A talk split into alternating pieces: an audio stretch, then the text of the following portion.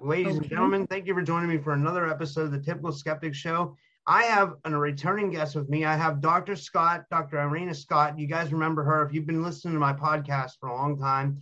She's been on the show twice before, and she's talked about her UFO encounters. We've talked about her other books before, but um, she's back with a brand new book, and it's called Beyond Pascagoula, dealing with the Pascagoula abduction case. But it's not just the Pascagoula abduction case; it's the events that also surrounded it. Like there were, excuse me, there were other people that got abducted. There were loud boom sounds.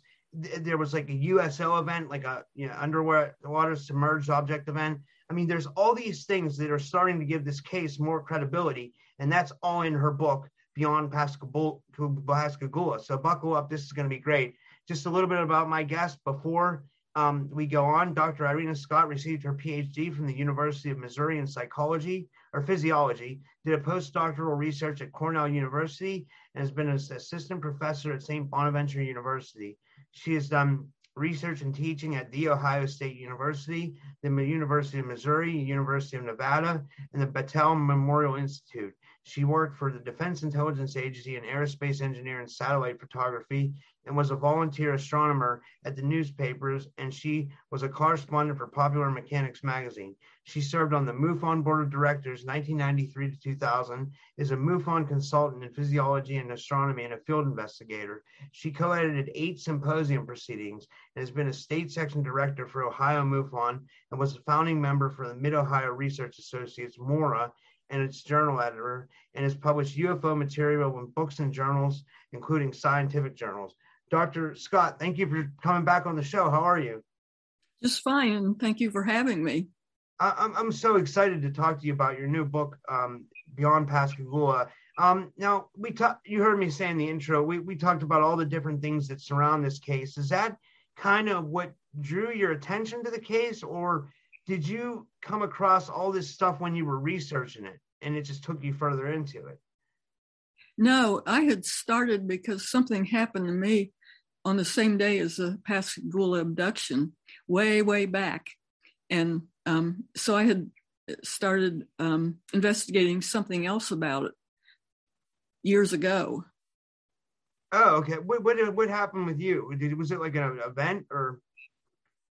Well, it, I was working on my PhD at that time in Missouri, and I received a phone call from my mother in Ohio, and she said, Did you hear that noise or something about an explosion? And I laughed and I said, No, we're 600 miles away. And I, she'd always said that if she had dementia, that we should let her know. And so I told her, Yeah, you know, it's happened, go to the asylum and everything, and teased her about it. And then she's a, she was a real skeptic. And she called several days later and said there was a huge uh, um, UFO wave going on in Ohio or all over maybe, and that people were keeping their kids in and staying in at night, and everybody was seeing them and wanted to chase her one of her friends, and it sounded really weird. And I nothing was going on in Missouri that I knew about then, and so I sort of forgot about it for years and years. And later, I was working at Ohio State, and they had a newspaper room where they actually had newspapers and one day I was just browsing through the library and I thought, well, I'll look up the date of when that noise was. And um, I didn't remember when.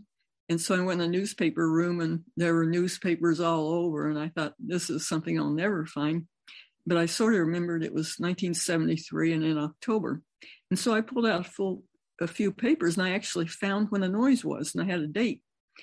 And it was pretty um, impressive. I mean, there was just a little article about it, but um,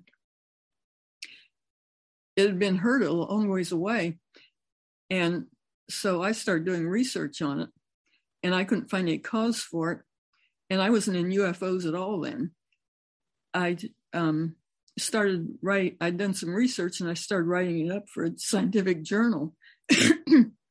and these um, seismologist of the state of Ohio contacted me, and he was really interested and um, helped me find information. And I contacted a number of scientists, And none of them were skeptics or anything. They were all quite interested. And I published a little bit in a um, scientific journal, a peer reviewed scientific journal. And then some um, UFO people in Ohio heard about it and asked me to give a speech. And that's when I entered ufology. And that the sound had happened on exactly the same day as the Pascagoula abduction. But I started investigating in a completely different direction. That, that's pretty amazing. So, what do you think this loud boom was? Like, if you were to speculate, do you think it could have been like the opening of a, I mean, I'm just, just thinking out.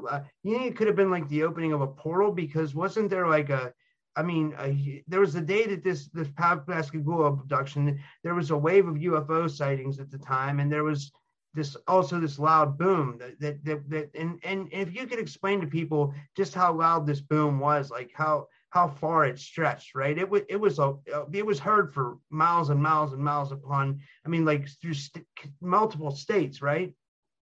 Yeah. Um, when I started writing the book, I started doing more research on the sound instead of the Pascagoula abduction, actually. But um, it was heard from Iowa to the coast, the Atlantic wow. coast, which is halfway across the United States. And um, it was quite wide too, maybe 500 miles wide in places. And it was totally different from anything that anybody had heard before. And I think it was probably the second um, most extensive sound ever heard, ever recorded in human history. Um, so it was very impressive. Yeah, and and at the and then also there was a there was a wave of at the time of the Pascagoula sighting. There was also a wave. I think this was like the um, the uh, 1973 UFO wave. Was that is that what we? Is that what happened? Was there was a there was a, how many just how many UFOs were being seen? Well, um, at, the other thing that got me into this was that I had um, published a UFO book with uh, Flying Disc Press, Philip Mantle, and he he was very interested in the Pascagoula and pursuing that, and he wanted somebody in the United States to call up other witnesses, and so I started calling up other witnesses, and so I, that's how I got into the um, abduct, abduction, and um, yeah, there was um, at the time of that abduction, I think in Pascagoula, the um, the um, somebody in the sheriff's office said they had received 50 official calls of witnesses for UFOs, and there were a lot of other ones coming in on that night. And wow. so there was a lot going on right then. Now, when you started to look into these different um, witness accounts, or you know that um, put um, that's kind of certified Calvin and uh, Charlie's claim, um, can you talk about? Do you? I mean, do you want to talk about Calvin and Charlie's story first, or do you want to talk about the other witnesses you interviewed? We can do. We can do either one. Well, I think I'd better talk about their story first because that's the central heart of the whole thing. Yeah. Um, what what the other two books have been about is the abduction, and they were written the recent ones. They were written by Calvin Parker. Um, and what happened was that he and uh, Charles Hickson were just two normal people. They were employees of a shipyard, and they decided to go fishing after a day's work. I mean, they weren't UFO people or nuts or anything like that. And so um, they went to several places and they weren't catching any fish. And then they went to this one place that was marked stay out or something. And um, Calvin was driving the car and he was nervous about it because the police might get him. And Charles said, go ahead, there's no problem. And so they parked and then walked to the fishing place to the pier and started fishing. Well, they saw some blue lights and they thought the police were after him. And um, Calvin told Charlie that, you know, he can go to jail because it was his fault. And then, so they were worried about the police, but this was much, much, much worse than police because it turned out that the blue light was um, UFO. UFO. And the thing floated down, it was in the air, and it opened up. There was this real bright light. And three things came out that were maybe beings or mechanical things or something and grabbed them. Two grabbed Charlie and one grabbed Calvin and took him aboard. And um, then they it were examined and returned. And they were just terrified. I mean, when the things grabbed them, well, they said that, you know, they were men and they would fight back. Well, they said that it was like they got a shot or something. And they just both went absolutely numb and couldn't move or anything. All they could do was move their eyes. And so they couldn't fight back and they were just so terrified you couldn't believe it. And so they were taken aboard and then they returned. And they said that Calvin, when he was returned, he was just standing there with his hands up in the air. And then they, uh, Charlie tried to wake him up and then they both fell down or something. And um, then they said, well, they weren't going to tell anybody. But um, Charles had been in the army. He was about 45 and um, Calvin was 19. And Charles had been in the army and he'd been in life and death situations and things. And he was braver about talking about it. And so he said, Well, we need to tell somebody about this. And Calvin was totally against it. And they were both just having nervous breakdowns at the time. And so um, and you know if it happened to you what would you say? You know nobody believe you. And so they called they first of all called a newspaper stopped the newspaper and the newspaper was closed. And then they contacted keesler air force base. And the air force base said they don't take ufo reports talk to the local authorities. So they called the police. And um, uh, charlie called the police and he said you're never going to believe this and she wasn't expecting to be believed. And and then a police report went out that they picked up two drunks that were saying the UFO picked them up and things like that. So anyway, they went into the police department and the police interviewed them separately and then put them together and then left them in a room by themselves. And they didn't know that um, there was a tape recorder in the room and so they were the police were planning on tricking him them and getting the you know on the tape recorder saying about the hoax and everything. And instead they were both just absolutely terrified. And calvin was just having a nervous breakdown. And so um, they believed him. And then um, they a lot of UFO people came in and investigated and that sort of thing, but they had credibility on account of the mystery tape um, because because the because the the, the police didn't know that they were. Um, I mean, they didn't know that the police were recording them, which is that's amazing. That you could tell that they were telling the truth. Uh, you know, like it, I, I, think that's uh, I think that's a key. I think that's a, a big key. Uh, how do I want to say this? I think that's a one of the biggest factors of the case. Would you say?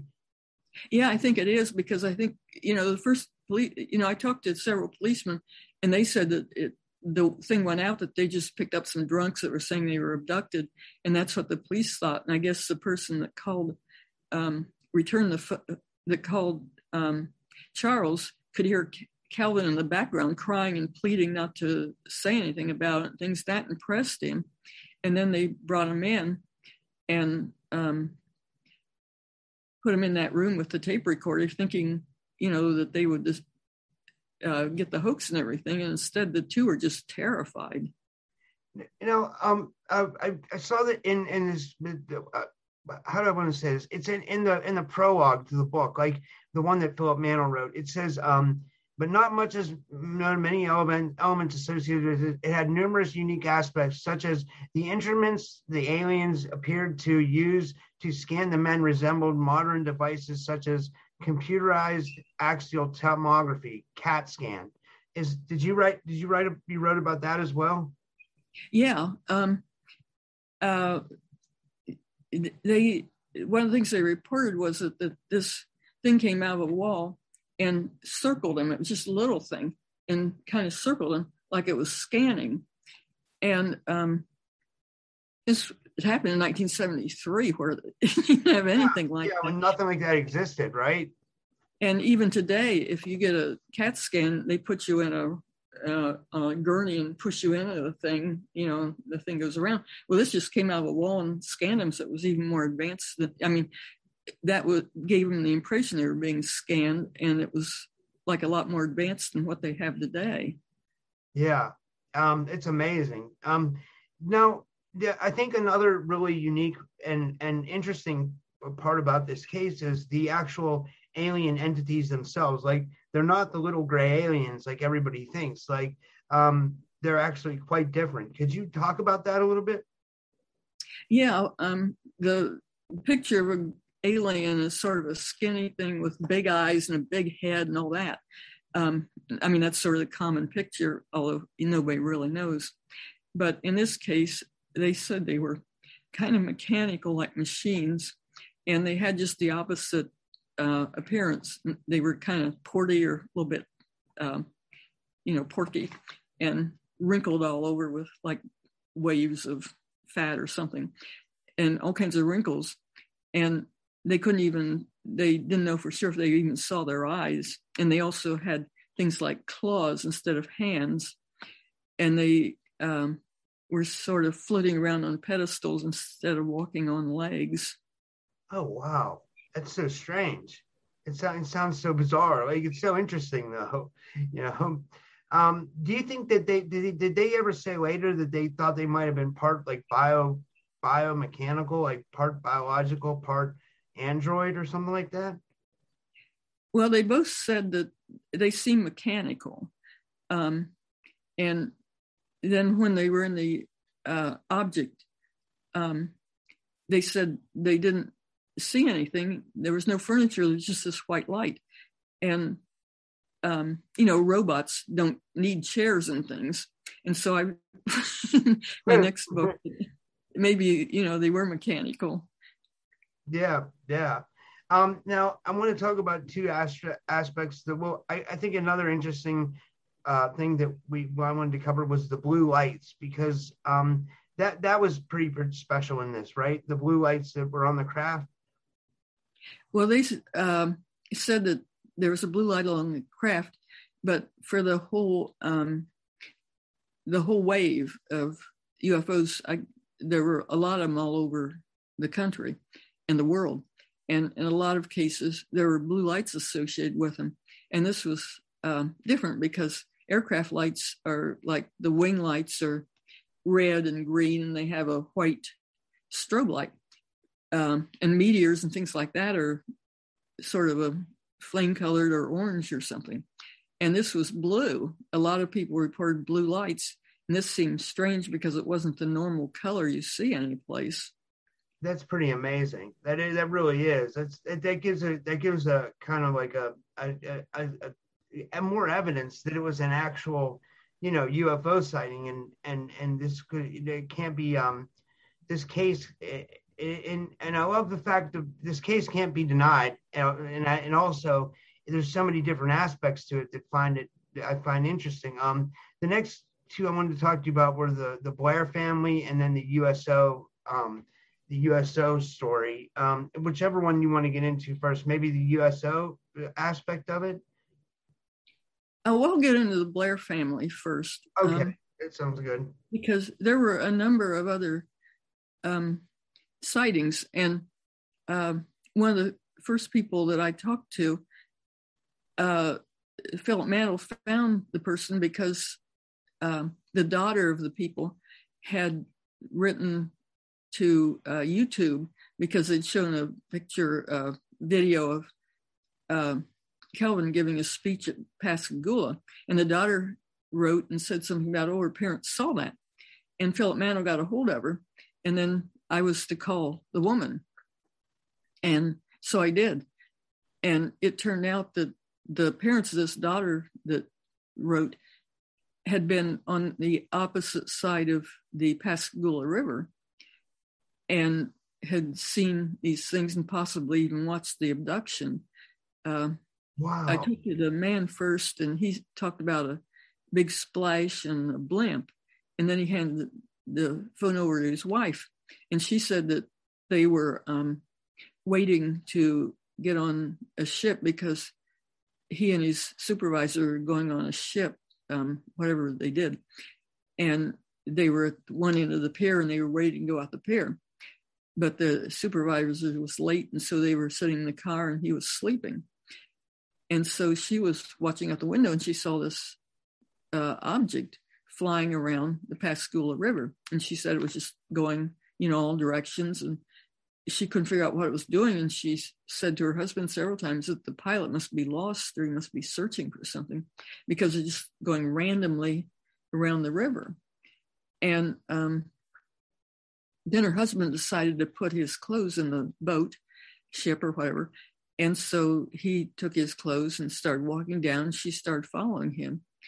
And on the way to the sh- ship, she saw this thing come out of the water. And she said it looked just like a man.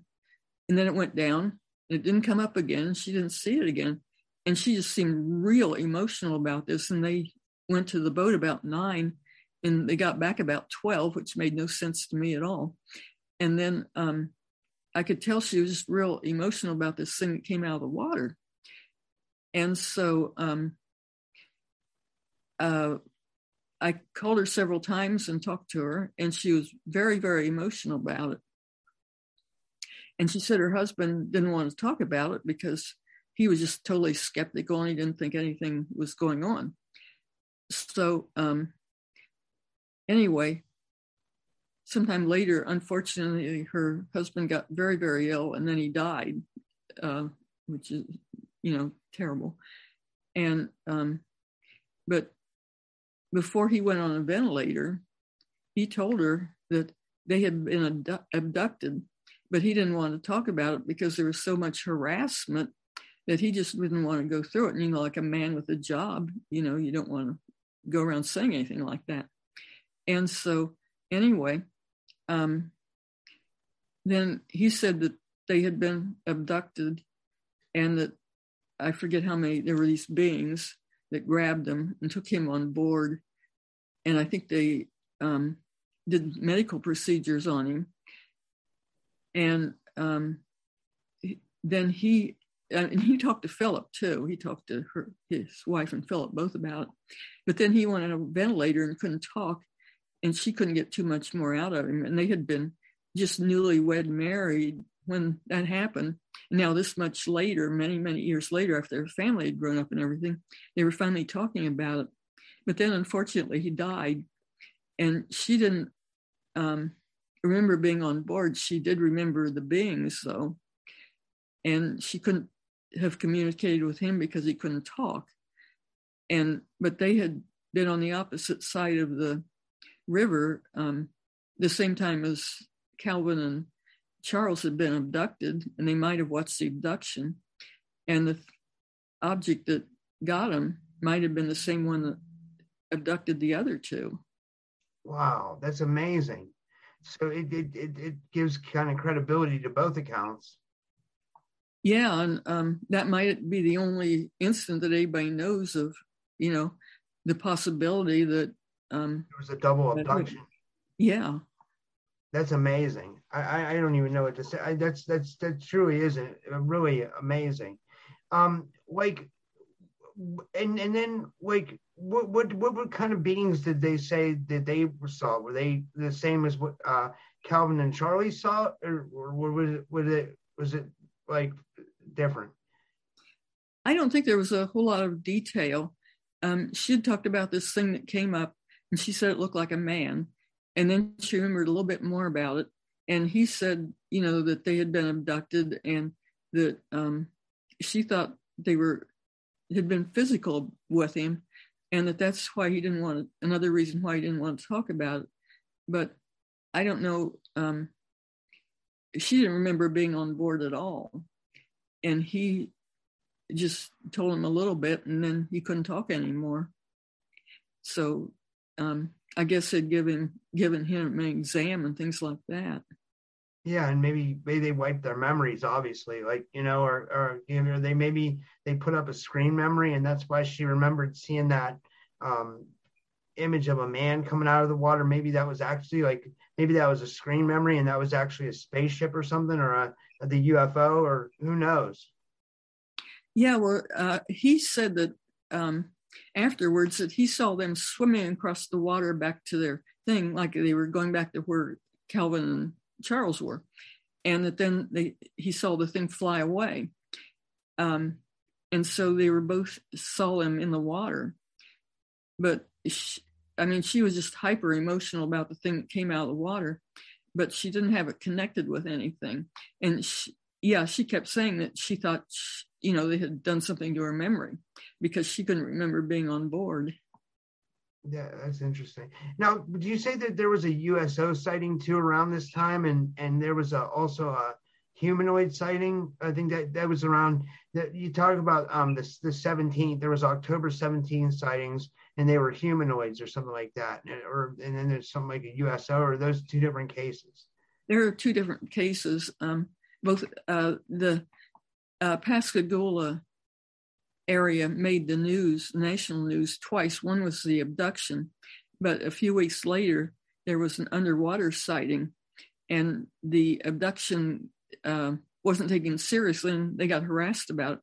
With the underwater sighting, the um, underwater uh, submarine object USO, it was taken very seriously and investigated by the Navy and the Coast Guard. And um, I t- there's only one witness that's still alive, and I interviewed him. Um, they were out fishing in the Pascagoula River, not too far from where the abduction had taken place, and um, it was a man and his son, and then his his uh, twin and his son, and other family family members, and another um, family. And anyway, they saw this thing underwater, and they couldn't figure out what it was. It was a it they said it looked he said it looked like a looking down on a parachute that like uh, was round with sort of spokes coming out and that it was lit from the underneath and it was under the water. And they kept trying to figure out what it was. And his father had a real long oar and he hit it and it sounded like metal. And they couldn't figure out what it was. And then their um, twin came and they would hit it and things and it would its light would go out and then to go someplace else and appear. And they couldn't figure out what it was. And so they went to get the Coast Guard, which took a while. And the co- two Coast Guard officers came out to investigate too. And there was another family that saw it too. And they all tried to figure out what it was, and they would um, poke it and jab it, and it would disappear, and then it'd go someplace else and light up again. And they couldn't figure out any. I mean, no, the Coast Guard or nobody could figure out what it was and that was the other um, uh, sighting. But the Coast Guard took that very seriously because, like, um, this was the Huntington Ingalls um, corporation um, industries that made the Navy ships. I mean, the um, the shipbuilding area there, they were ship um, yard employees and also Keesler Air Force Base was there, and it was an important Air Force base for training and all kinds of things. And they were making nuclear subs, which the government didn't want anybody to know about. And so the Coast Guard was very, very interested and had a serious interest. And wow. I think I think the um, abduction should have been taken just as seriously as the other, because the yeah. abduction was closer to all that than the um, USO, but the USO was seen by the Coast Guard officers and they didn't have any idea what it was. Wow, this all is so amazing. And then what about the case with the humanoids? Well, um, that month there were a lot of humanoid sightings all over the country. And um, for example, on the 17th of October, I think there were something like seven humanoid sightings in different places. Wow. And um, there were, uh, I mean, like my mother was in Ohio, and there was a big flap in Ohio too. And I mentioned that in Pascagoula, the sheriff's office said there were 50 and more UFO reports. Well, in the Columbus Dispatch here on that day, they reported 150 UFO reports for that one day. I mean, there was a real flap and I think that was a world record for, you know, UFO reports coming into authorities. but the flap was taking over in a lot of places, and the um, other people reporting were reporting humanoids and things during the flap. Wow, that's amazing. This is this is such all amazing stuff. I'm trying to think if there's anything else that we haven't covered. Is there anything else that you wanted that you wanted to talk about? Like, um, that, oh, I, I had one other question for you. Um, did you want to talk about the the the events that kind of surrounded the 1973 UFO wave. I mean, this is kind of I um, I heard you talk about this in another podcast. There were kind of political events and a lot of other things that were going on in our in the time of humanity when this 1973 UFO wave was happening. Yeah, um, there were a lot of things. Um, it was during the impeachment of Nixon and during the time when they changed vice presidents. Spiro Agnew was out, and um, another thing that was very interesting was is that the possibility of nuclear war, and they had an alert, a DEFCON alert. They've only had, I think, two. The other one was Cuban Missile Crisis, when there was a chance of having a nuclear war. And it was interesting that that happened at the same time as the UFO flap. Um, and um, it was also kind of interesting about nuclear submarines too, because shipyard is making nuclear submarines, but um, nuclear ships anyway. But um, it was kind of interesting that there was a big UFO wave at the same time as the um, nuclear alert for this uh, the Yom Kippur War, and people didn't know that that happened. They just declassified the fact that there had been an alert a few years ago. So in 1973, people didn't really know anything about it. Um, but there was a possibility of nuclear war going on right then. Well, what that makes me think that, like, you know, and I, I, I love to speculate, but, you know, it, it brings interesting ideas. Like, do you think that possibly maybe um, the aliens or UFOs or whatever we want to call them, interdimensionals, maybe knew that we were on the brink of war and they were you know they had they were on full alert? Because maybe possibly if one of those nuclear missiles would have been launched they would have maybe tried to deter it? Well there was a possibility if one of them was launched. Well um, the arab countries were aligned with russia and israel was aligned with the usa if one was launched there could be a nuclear war and destroy everything and um, they've had a number of people written about reports that UFOs fly over, flew over some of the nuclear bases and um, redid the targeting on them and caused them not to be able to fire and things. And um, I think that was afterwards, but you know, I wondered if something like that was going on there. And I had um, somebody interviewed somebody, and I didn't get the rest of the information that uh, the um, beings were giving us a show of force when there might be a nuclear um, war coming on. I think, and I quote that, I didn't have all the information on it. That's amazing. That's, that's amazing. I think, I think that's what I think that's what it was. I, at least like I'd like to think that's what it was because you know I'm totally kind of against nuclear war. I mean, I understand why countries, I guess, have to have. It doesn't make any sense though that we have something that could destroy the hell out of somebody else and then bring death on ourselves too. It just seems like something that's so um, uh, like it's something like a little kid would think of, even though it's a highly technological missile. At the same time, it seems like something that like a, a, a, barbarian would create. You know what I mean? Like some that's something that someone's not thinking of nuclear. Well, you know, I mean, you, you taught and stuff like that, and you you've been in academics. What what are your thoughts? Well, they spent this va- and they still are spending this vast amount of money on overkill and all these real technical uh, missiles that you know they can guide all over and go with all kinds of speed and everything. With and then the atomic bomb, you know, took a lot of brains to um, you know develop that too. But the thing is, if you send up a missile and an anti-missile comes and hits it, well, the radiation goes all over. I mean, it gets you and it gets the other side too. I mean, it's just death for both sides. So, you know, how could they be so stupid as to, you know, spend this much money on nuclear war when it's going to? and I imagine. Remember the Fukushima spill of uh, on Japan and back in I can't remember when that was, but I remember it like it like some of that nuclear radiation reached the shores of California. I think like uh, I'm not I'm not quite I'm not I don't want to you know say I'm for sure on that, but didn't like weren't things like showing up in the in the in the ocean of California like from Japan that were all messed up and stuff like that? And am I wrong or no? No, and um, I you know the radiation they did atmospheric testing here in the United States.